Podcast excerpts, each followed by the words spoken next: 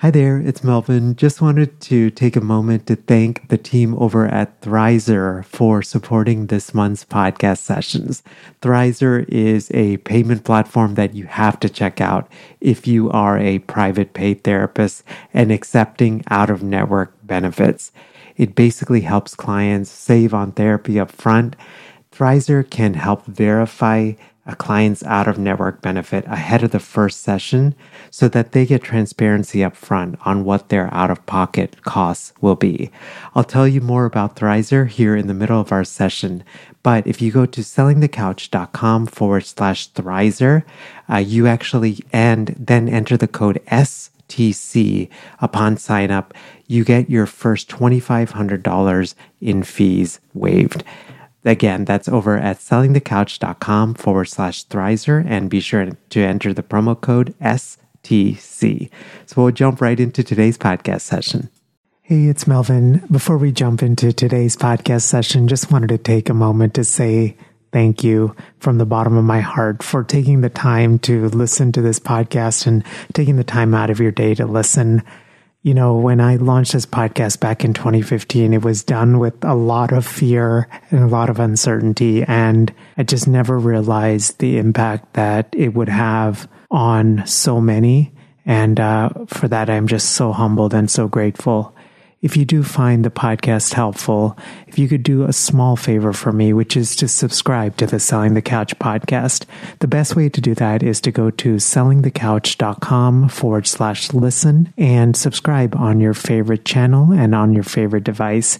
Practically, this allows the podcast to be able to reach more people, uh, for us to increase our download numbers, which also helps us to land bigger guests so that we can serve you through these guest interviews.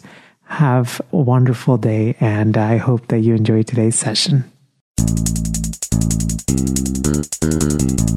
Hello, hello. Welcome to session 293 of Selling the Couch. I hope that you are doing awesome and having a good day. So, today's podcast conversation is a topic that I know many of us have navigated or are currently navigating or will navigate, which is increasing fees with existing clients. I wanted to have this conversation because I, one, I saw this conversation happening in a lot of online communities of therapists. Just the anxiety and the struggle this whole process brings up. And for this conversation, I reached out to Kelly and Miranda from Zynnyme. They're good friends, private practice coaches. I was actually part of their business boot camp a number of years ago. Learned a ton of stuff and continue to learn things. You know, we we touched base, and um, one of the things that I was like really looking forward to this conversation, just to think about things. I I think you know, as for most of us, as I am, like I'm a wounded healer, and I have my own history around money and worth and all of these kind of things. And I was one looking forward to this conversation just for me to grow as a person. And then I was secondly looking forward to this conversation to share it with you guys so that we can just start to think about these things a little bit differently. So we're going to cover a number of different things. The first thing is this idea that, you know, we're betraying our client by increasing our fees on them. And what are some of the ways to work through that? And then we actually get into the nitty gritty of how to communicate that with the client. So there's like an idea of like sending a letter. And if you send a letter, what what do you put in the letter? When do you send the letter? I.e., do you send it before the actual therapy session? Do you send it after? What are the pros and cons of that? We're covering all of that stuff in today's conversation. And then we wrap up with just some simple scripts or simple phrases that you can say during the session so that you can stay on track and then also just be clear, but also do it in a way that is affirming to clients and does not cause an abandonment to our clients, because I know that's something that a lot of us fear. So we'll get right to today's podcast conversation. Here is my conversation with Kelly Higdon and Miranda Palmer from Zynnyme Hey, friends, we are on sabbatical from the STC podcast. This is my first sabbatical in seven years, but we will be back in April. with brand new episodes of the STC podcast. In the meantime, there are a lot of things happening still with STC. Uh, among them is a brand new workshop that we put together for you that you can sign up at a date and time that works for you. If you are a successful private practitioner and interested in launching an online course, you can check out that workshop over at sellingthecouch.com forward slash online course workshop. Again, that's sellingthecouch.com forward slash online course workshop. Hey, Kelly Miranda, welcome back to Selling the Couch. Been a bit. Hello. Hi, Melvin. it has been a bit. You know, it's it's amazing. One, I feel like this pandemic has I don't know, just blurred of how fast and slow yeah. and all of those time kind of passes, right? But yes. yeah, it's been it's been quite a while since we've connected, but I really am just grateful for this conversation. Grateful. It always makes me happy when we get to all connect. So love it too. Us too. We are talking about a, a conversation or a topic that I think intimidates a lot of clinicians, which is increasing fees with existing clients. It brings up a lot of internal stuff for clinicians. It brings up a lot of practical external stuff to factor and uh, really excited for this conversation and just to pick y'all's brains on on what to do and what not to do. Maybe the more important thing is what not to do. So. I'm excited about this topic too. You know, we were just talking with someone else today about how impactful fees are that idea that making like little small changes can have such a big impact on a private practice. And so sometimes people have reached out to us talking about, you know, I want a multiple stream of another stream of income. I want to go beyond the couch. I need to launch a course. I need to do something because I need to bring in more money into my practice. And I'll sometimes say something like, Hey, do you want like, I've got a, another stream of income ten to maybe thirty thousand dollars a year. You won't have to do any more marketing. You won't have to do any more landing pages, no more websites, so no nothing else. But like, and it'll be pure profit. Like, how's that sound? They're like, awesome. I'm like, cool. Charge everyone the fee that you said you would and stop sliding like crazy for everybody. And so, even that idea that if you're seeing about 20 clients a week, about 50 weeks a year, on average, every $10 that you're dropping down, it adds up to $10,000 of profit in your business. Wow. So that's crazy. I think this conversation is so powerful, but it mm. also, for the people who are maybe even not even at a place to raise your fee, if your fee is 130, but if on average you're only collecting 100, just this doesn't happen by having one or two sliding scale slots. This happens from like a global piece. If we can globally say, like, no, this really is my fee and I'm going to charge it consistently, it can make a huge difference to the bottom line and to your ability to sustain in this work and to avoid burnout and everything else that we want for our clients. I think one of the things that comes up for people when, when they think about raising their fee is a lot of issues around their own value and worth I really encourage people to step away from a dollar amount being tied to their value. It's something that we talk about in, in our boot camp of how people aren't, you know, that kind of harkens back to slavery where we put a dollar amount on a person. You're priceless. This work is priceless, but there's a cost to doing the business and there's a cost to living your life. And that's what your fee needs to be based on, not your worth. Because if we do that, we'll be charging infinity amounts of money if that ever existed. So a lot of people are like, oh, I need another certification, or oh, I haven't had enough experience. When we know that the longer that someone's been a clinician, the more likely that their outcomes, they have a higher attrition rate in their outcomes. So actually, people who are new to the field tend to do better with their outcomes than people who've been in the field a long time. And yet, we were taught well, wait till you're certified, wait till you're supervisor, wait till you've done this 10 years. You know, all this kind of value stuff that gets brought up when thinking about raising a fee. Hey there. I hope that you're enjoying today's podcast session. So, I've, you know, jumped back into private practice and I decided to go the private pay route. And one of the things I've been thinking a lot about is how do I tap into outer network benefits for clients that might want to use it? Now, the common sort of perspective or tip that a lot of folks say is just to provide a super bill for clients. But the reality is, I feel like most clients aren't going to go take a super bill and then call the insurance company and then deal with that whole mess of trying to communicate with the insurance companies and waiting on reimbursement and all of that kind of stuff, right? And then at some point, especially if they're keenly aware of budget and stuff like that, they're like, oh my gosh, I may not be able to afford working with this therapist and all of those kind of things, right? Thri- this is where Thrizer comes in. And the really cool thing with Thrizer is that they will actually float the clients for the sessions. So basically, when you sign up for Thrizer, you can automatically submit out of network claims for your clients. It's simply done through an app. It literally takes seconds. And Thrizer takes care of all of the insurance stress. So we don't have to deal with it as clinicians. Our clients don't have to deal with it. And clients just pay what they owe for, uh, for actual sessions, i.e., like the difference between your rate and the reimbursement rate in order to skip the long insurance wait. All they have to do is pay the standard 3% credit card fee. There is no monthly contracts or fees or anything like that. If you would like to try out Thrizer, you can go to sellingthecouch.com forward slash Thrizer, enter the promo code STC so that your first $2,500 in fees are waived. Again, that's over at sellingthecouch.com forward slash Thrizer.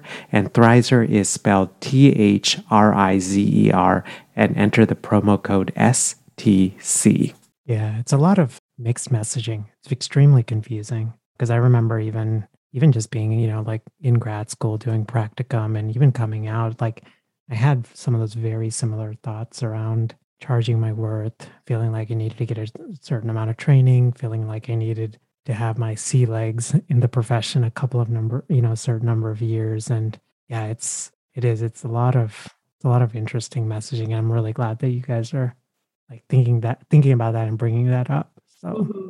You know, the other thing I think that really resonated for me is, you know, if you look at any one session and i think this happens for so many folks it's easy to rationalize a 10 or a 20 dollar sliding because it's just like oh it's 10 20 dollars. But it's that cumulative thing right that most people don't realize right? And that's what really adds up and i love how you highlighted that I think the other thing that really relates to that fee raise conversation that we're having today is that if you don't feel confident charging the fee that you're charging right now and you're sliding down all over the place, then the idea of raising it up seems even more like ridiculous to mm-hmm. your brain because you haven't gotten into that habit of this is the resource that's needed, this is the fee across the board.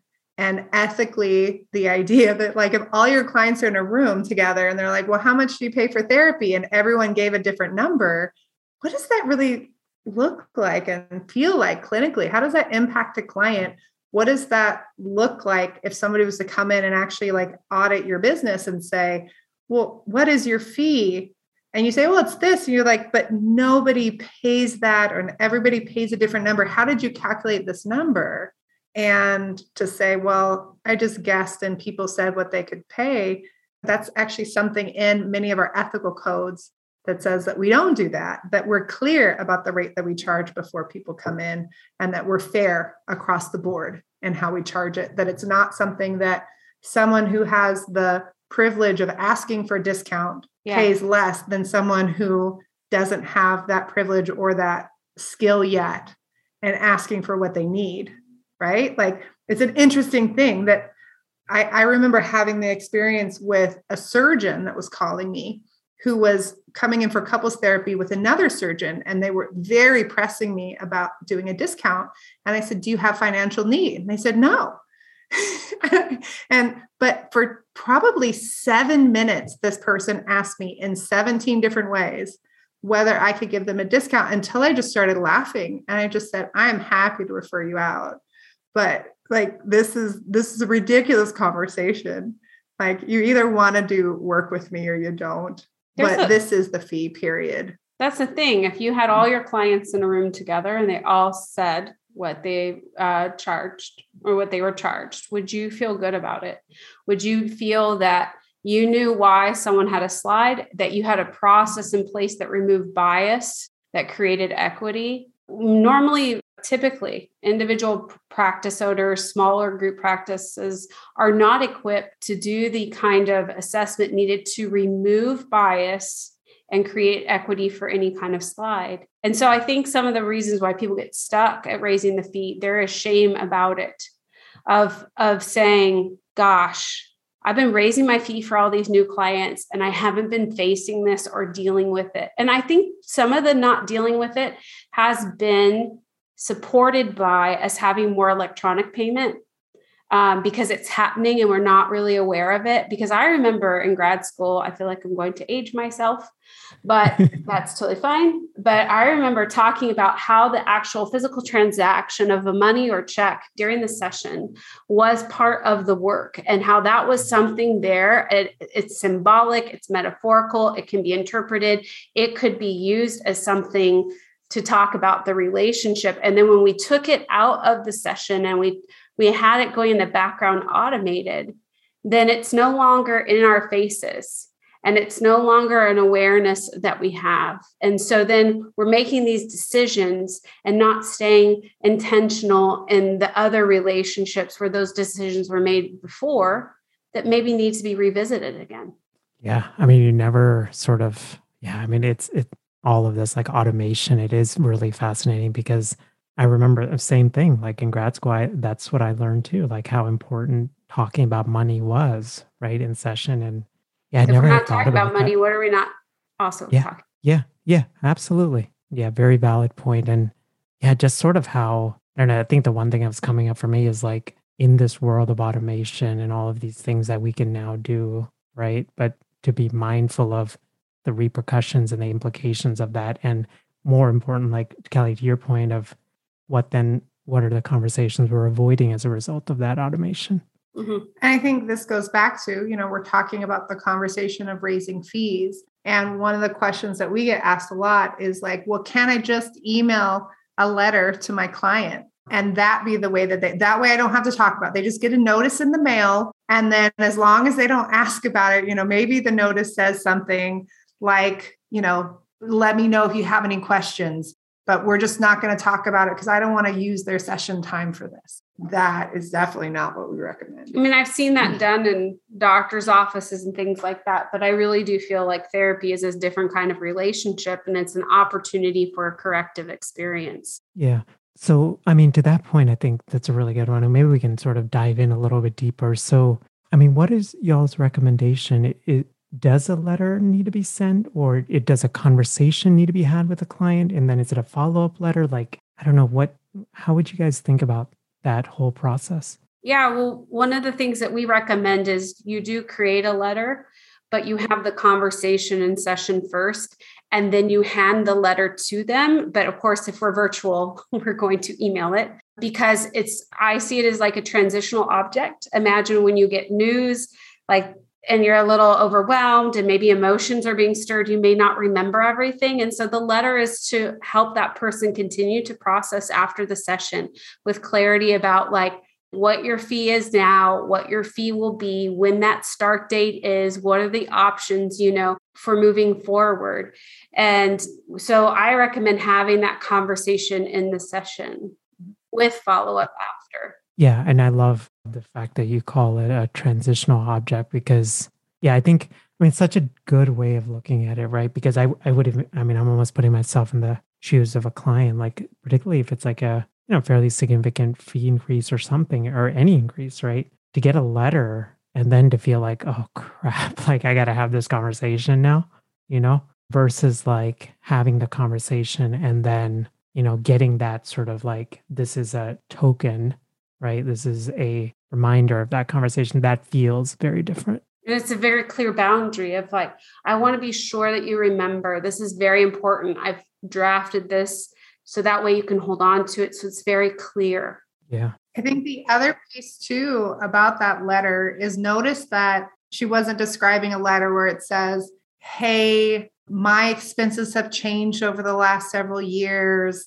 insurance isn't reimbursing what they used to, my rent has gone up, Tiny the cost of business, I'm going to create this whole narrative about my experience and put that on the client, right? It's going to say something like, hey, in an annual review of my business, determine that my new fee starting this date will be this. Or Currently, or if they've mm-hmm. been charging that fee and now it's time it said i have had this new fee since x date and we haven't talked about it you know like and so your fee will now increase to the fee that all my other clients are at Yeah. And I think sometimes too, you know, one of the pieces there, again, here's the the fee, here's the date. And if it is a significant increase, maybe you've been ignoring this for a long time. Maybe this is someone that has been with you for year for years. They've come with you from internship or, or practicum. I've I've heard this where it's like, oh, I've been seeing this person for 10 years. They're, they're paying $25 a session. They're paying $10 a session. I've worked with people who are they're like, I have a full session, like a full caseload of 30 people, and they were not able to like pay their rent because the the fees were so incredibly low, right? So to be able to have a shift and say if you are going to have a step up process, sometimes it makes sense to do that, you know, in 3 months it would be at this and 3 months it'll be at this and 3 months it'll be at that. But sometimes we've created dynamics where there's not even room for that. It's because it is so low. The amount of time it would take to get that person to a fee that's really workable. And if you are in a financial situation where maybe there are therapists right now who are making decisions between defaulting on their house or not having a place to live and all these other things, Medications and- other pieces, like we need to really own what we need as a resource. And if we cannot continue to provide sliding scale slots, we need to say, hey, I've determined that we have about 12 weeks left where I can continue to offer you this very low fee slot. And my heart of hearts, you know, you can, I think it's okay to say, like, in my heart of hearts, I wish that this is something that I could offer for the rest of your life. And that's not actually like accurate. i think it's a privilege to be able to do step programs for your clients not everyone is mm-hmm. in that scenario. And I feel that there is a need for us to be honest with our clients because our clients want therapists that are going to be in practice for a while. They want therapists who are attentive and can give them great care. And when you are stressed out and you're not making rent or, you know, think life happens. Like sometimes we've had this where we've had clinicians like a spouse passes and they're left with a lot of debt or other things and they have to quickly make shifts you know the ther- the therapist needs to be in their best place to serve those clients and in order to do that they got to be honest about what that takes an honesty with themselves and an honesty with the client Yeah. And I think it's like wonderful modeling of boundaries, right? Like for for clients, right? well I imagine being in a relationship where nothing ever changes Mhm. how do we get this idea that we have to have the same schedule, the same fee, and be the same person the whole time? That's just not real because I know that as I would get training, as things in my life would happen, I would grow as a clinician and I'm going to bring that into the room. Well, we are setting people up for unrealistic expectations in their relationships if we never make a change because then they're going to go into their marriage they're going to go into their parenting relationship or friendships and say you changed i don't know how to cope with that and that's what we're most fearful of right is making a change but then we're there to align with the client and say let me help you process this change to make sense of it to do change differently with someone who's like i'm okay if you're mad at me it's okay i can hand i'm here I'm going to stick with you while you navigate what it means when someone changes a dynamic in a relationship. Yeah. Be able to navigate that idea of, hey, there are options. We could complete our work together in the next little bit and actually have a real goodbye instead of just I say stringing along clients. There's a lot of people who like it's just, well, this is just something I do. Like going to the dentist twice a year. I go to therapy once a week or once a month and there's not significant progress being made. That's against our ethical codes, guys. These are the pieces where we go, well, but the client says it's valuable. Do you say, no, I'm bored in the sessions. I don't, I haven't seen a change. They've been in the same place for a long time. So, hey, we can finish up our work together and say goodbye, right? I can refer you out to someone that really works with your budget and your timeline, right? Or we can continue to work together at this new fee. And all three of these are appropriate outcomes. None of these things are abandonment. No, that's not abandonment. and this is one of the pieces that I think therapists get stuck when they're raising their fee is the idea of, but if my fee doesn't work for this person, then I'm abandoning them. No, if you just shut the door one day and never return and never call. return, oh yeah, never return a call. Like that's abandonment. If you just say, well, to tomorrow, here, you know, now or never, you got to fess up. Maybe that's abandonment, but giving people a period of time, 30 to 60 days, referrals, referrals, that's not abandonment. That's just good clinical care. Yeah. And I think, uh, I mean, that's such a great point because that word abandonment, I think that's such a trigger word for so many clinicians and it means so much, right? Like, I know even this is something I've, you know, to some degree still struggle with, which is I hear that word, like it's so much emotions wrapped up in it. And it's hard for me to see things with clarity. And I yeah. think what you guys are saying, being able to take that step back and realize there are a lot of nuances, right, to that that situation. And I, uh, yeah. But we've seen it in Facebook groups, right? I, re- I remember I used to love Facebook groups for therapists, and I feel very ambivalent. The amount of like shaming that happens for people to like be making decisions and how dare you charge that much? It doesn't, you know, how dare you not take that insurance? Not realizing that like there's a whole world inside that Facebook group, a whole different financial situation, a whole different in Illinois, what insurances are reimbursing versus in Los Angeles, maybe like completely different. And it may or may not be sustainable. So to take that step back and to say, hey, I need to really look at what is really happening in my practice and maybe even have like a consultation group or have people in my life that I can trust who will help me to take the step back and say, well, what really is unethical care? If I'm creating a dynamic where I'm burnt out because I'm trying to see too many clients because I'm not charging a sustainable fee,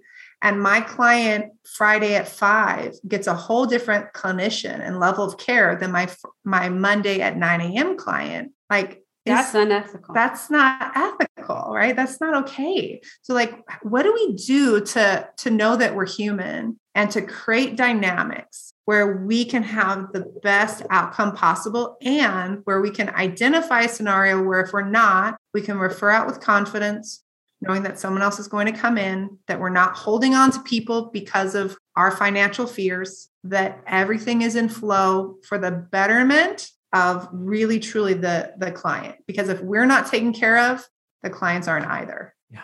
Um, so well said. I wanted to ask you guys sort of a final question scenario mm-hmm. so we talked a lot about letters right and sort of kelly you really well articulated like what to say and even the thing i took from that was we don't need to share all of the background sort of process around it right but on the actual conversation with the client, right? There's a whole bunch of, I imagine for a lot of clinicians, a whole bunch of anxiety, a whole bunch of fears, right? Wondering if you guys could just briefly take us toward what are like the high points to hit and even like maybe even saying like a mock situation, like mock phrasing or anything like that would be so helpful. I think one of the things to remember too is owning your part, owning your emotions about it is important for me because a lot of people come to therapy having had their experiences dismissed or not validated. And so saying, you know, I want to have a conversation with you about the fee and I'm feeling nervous. it's okay to say that. Like, I want you to know it's very important for me, for you to know that I really value this relationship. And I've thought a lot about talking to you about this. And it's, you know, just starting out with that that kind of container of you are important to me. And I've given thought, you know, this isn't just some whim thing. And I know that this can be uncomfortable to talk about. As of X date, my fee is going up. Or sometimes it's people that just have not raised their fee in years with people and saying, you know, my fee has gone up over the years and I haven't raised it with you. And I think part of that has been my own avoidance of not wanting to upset you like owning that part of the clinical piece to allow them to say like and now i know like it is okay i've realized like i'm here for if you are upset i'm here for whatever reaction you have and then i think you know talking about the fee's going to go up here and that tell me what what your thoughts are about that. How does that feel to hear that? And then also checking in with like we have several options moving forward. Again reiterating what's in the letter of we can continue you know at or if you're finding whoa sometimes when something changes in a relationship it helps us reevaluate the relationship. Maybe we need to reevaluate how is therapy going? Are we working towards our goals? Is this really helpful to you? That's a normal part of this process. Or you may decide that you want to be referred out or terminate and we can work through that too but i'm giving us time to continue to have this conversation and lean into any kind of discomfort there may be. Is there a window, like I know you had mentioned it, but like generally, like how early should you have the conversation? Like 30, 60, 90? Like I like to give a enough window to terminate or to refer out. I do think there are windows that could be too long. And like I've seen those like three month windows be a little bit too long for people. So, usually just that six week, four to six week kind of period. Again, that's a privilege. Some people are in situations where they cannot, they're like, this is going to be happening in the next one to two weeks. And we have had clinicians like in boot camp who were really like their health was on the line and they needed to stop seeing clients. And so they had to raise their fee and refer a bunch of people out to get their caseload smaller so they could take care of things in their personal life you know so but i think this is the other piece too i want to remind we have all worked for agencies and we all know there are times when in an agency we were leaving and there was two weeks notice and that was all that we were given to do closure and we were able to do that and often we were not seeing the person two times during that time period we've all had scenarios where our our job description changed and somebody said, Hey, you're not going to be working with this client. You need to refer them out immediately. Sometimes for clinical reasons, we need to refer people out immediately. So I think that place of knowing that, again, this is a valid reason, as long as it goes back to what the clinical piece is, we're not, we're going to always go back to what is clinically really needed. And sometimes what is clinically needed is absolutely to say, hey, this is going to change as of next week. And so I know that this may not work for you, and that's okay. I've already put together a list of referrals, and here's what I can do and how I can help to make that transition as seamless as possible. You know, that's great. That's great. Kelly Miranda, I'm just so thankful for you both. Always enjoy our, our time together. And I always feel like I end up taking a ton of notes as well. So thank you for that. Yeah where can we learn more about you and about bootcamp and the awesome work that you're doing in the world? Yeah, you can go to zynnyme.com, Z Y N N Y M E.com, and uh, check us out. You can click on Bootcamp. You can also check out our podcast, Starting a Counseling Practice podcast, where people share their amazing stories, kind of start to finish, of, of how they got to where they are now in private practice. And those can be really inspiring stories. So you can give us a listen there too. Awesome. Thank you again, guys. And Thanks. It was Melvin. really, really great to connect with you again. Thanks, Melvin. Bye. Hi there. Hope you enjoyed my conversation with Kelly and Miranda, and especially if you are in a season where you are navigating increasing fees or you anticipate doing that in the future. I hope that today's podcast conversation was just so helpful for you. As I was reflecting on this conversation, I, you know, I found myself just reflecting and taking notes because uh, I feel like every time I have a conversation with uh, Kelly and Miranda, and especially all, always also with all these podcast guests, I, I too learn a lot of different things. And I wanted to share just a couple of things that I took away. So the one was the the use of the letter as a transitional object. Uh, I just never thought of it in that sort of phrasing, and I and I love the way Kelly like articulated that. I just thought that was such a good way of sharing. The other thing that really was resonated for me is separating our self worth from sort of our business goals, right? I feel like, especially for many of us as helpers and healers, we usually start private practices, we usually start our businesses because we have a heart to serve a certain population or a certain presenting concern. And when that usually happens, I think it can be really hard, easy for our hearts to get wrapped up into the situation and our self worth to get wrapped into that situation. And so just really learning to like separate out those two, I think that was just so helpful for me. And then I think the final thing that I was thinking a lot about was actually having that conversation and how there are things that you might be thinking about and processing, but those things don't, all of those things do not need to be processed with the client, right? There might be other spaces, i.e., your own therapists, friends, masterminds, all of those things where you can process those things. And then there's information that needs to be communicated and shared. And how do you sort of do that in a way that is you know just empowering right? And yeah just realizing like you don't need to exactly share everything that is happening internally for you. And in fact doing that can actually cause sometimes more distress and more confusion and all of those different things Kelly and Miranda mentioned a number of resources and a number of tips, and I actually wrote all of that on the show notes page, which is actually connected to this podcast. So if you actually just have your phone or your tablet, or even if you're listening on your desktop, you just hit the description section for this particular episode, you'll see all of those notes, as well as some additional resources to guide your small business journey. Hey, friends, we are on sabbatical from the STC podcast. This is my first sabbatical in seven years, but we will be back in April with brand new episodes of the STC podcast. In the meantime, there are a lot of things happening still with STC. Uh, among them is a brand new workshop that we put together for you that you can sign up at a date and time that works for you. If you are a successful private practitioner and interested in launching an online course, you can check out that workshop over at sellingthecouch.com forward slash online course workshop. Again, that's sellingthecouch.com forward slash online course workshop. Have a great rest of your day, and I will see you next time. Bye. Thanks for listening to the Selling the Couch podcast. For more great content and to stay up to date, visit www.sellingthecouch.com.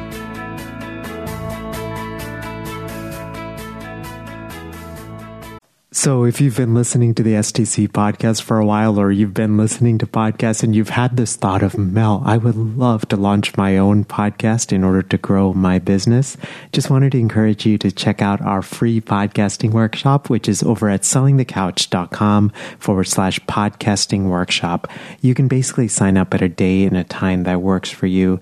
It's 90 minutes. And when I do these workshops or when I record them, I truly believe in quality teaching, so it's going to be well worth your time. We're going to go through gear recommendations and how to launch strategically and how to think about monetizing your podcast and how to line up your podcast with your existing offers and how to do it strategically and authentically uh, and not salesy and slimy. Um, and all of those things. So again, the link is over at sellingthecouch.com forward slash podcasting workshop. Hey there, thank you so much for tuning in to today's session. Just wanted to also let you know that we have a free email newsletter that goes out every week. You can download it over at sellingthecouch.com forward slash newsletter.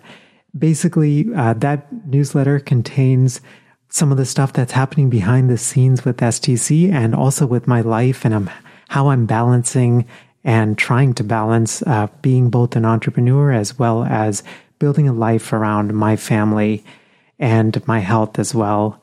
And it also contains the latest podcast episode and some of the stuff that I'm doing on LinkedIn, some of the strategies and things that are working for me. And then finally, a brand new section called On Mel's Mind, where I take a video or a book or a blog post or something like that that's inspiring me for that week. And I share how I'm implementing it both in my life and in my business. Again, you can download that over at sellingthecouch.com forward slash newsletter. And if you are one of the 3,700 colleagues that have been a part of the email newsletter, I so appreciate you. And uh, I'm grateful for your support. We genuinely try to make these helpful. And, uh, And just based on the data and based on the feedback we're getting, it seems like we're doing a really good job. So appreciate you. And uh, I hope that you have a great day.